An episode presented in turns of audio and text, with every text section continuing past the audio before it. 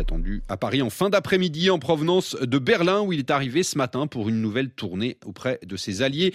Euh, comme il vient de le faire avec euh, le chancelier Olaf Scholz, le président ukrainien Volodymyr Zelensky euh, va donc signer tout à l'heure en France un accord bilatéral de sécurité avec Emmanuel Macron, accord à travers lesquels les Européens veulent continuer à monter en puissance dans leur soutien à Kiev au moment où celui des États-Unis se fait de plus en plus incertain. Pour en parler, nous sommes en ligne avec Ulrich Bouna. Bonjour.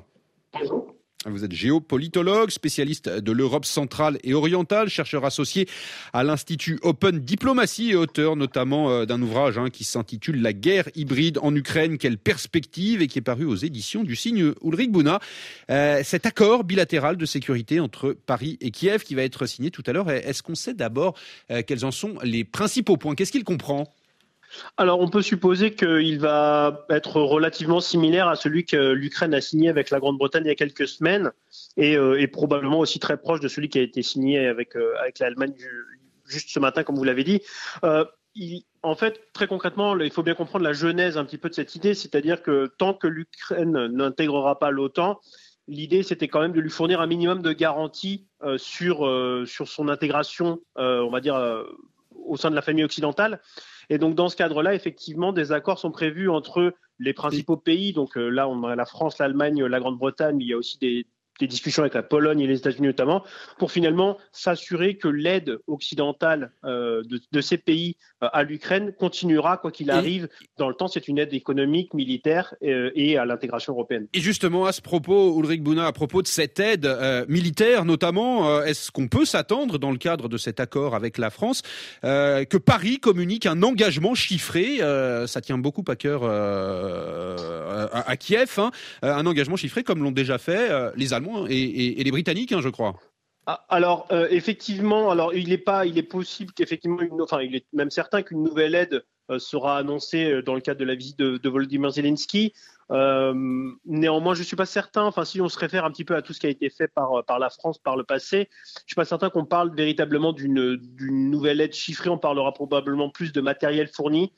Euh, sans doute des nouveaux canons César, ce genre de choses.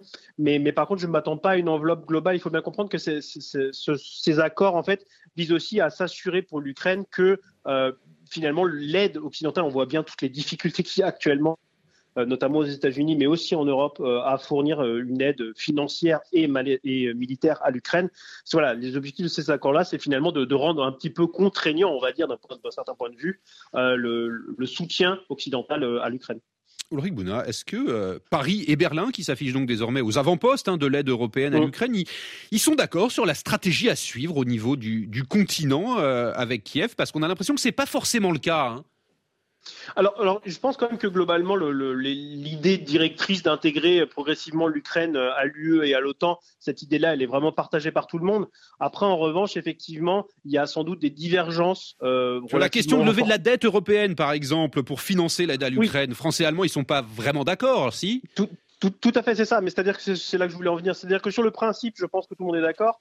En revanche, sur les modalités, il est très clair que euh, tout le monde n'est pas forcément d'accord. Et on peut, on peut relier ces désaccords finalement un petit peu à l'avenir de la défense européenne. Les Français ont toujours été promoteurs finalement d'une défense européenne extrêmement autonome, où, la France jouerait un rôle primordial de par son, de par son parapluie euh, et en revanche, il est très clair que pour beaucoup d'autres pays, les, Allemands, mais pas que, hein, on peut citer beaucoup de pays d'Europe centrale, où pour le coup, il y a une volonté sans doute un peu moins forte de s'engager dans cette défense européenne et de faire reposer un petit peu sur deux piliers, donc euh, d'une part la défense européenne, mais surtout euh, l'aide et le soutien américain. Et donc dans ce cadre-là, effectivement, je dirais que l'Ukraine est un peu un révélateur de ces tensions internes sur la, sur la façon dont, dont la défense de l'Union européenne doit être gérée. Dernière question, Ulrich Bouna, je vais vous demander d'être concis parce qu'il nous reste allé un, petit peu plus de, 30 secondes, je suis désolé, mais est-ce que quand même Paris et Berlin, c'est aujourd'hui les, capitales les plus à même d'assurer ce leadership européen sur l'Ukraine? Parce qu'on leur a fait beaucoup de critiques hein, à la France et à l'Allemagne ces derniers temps.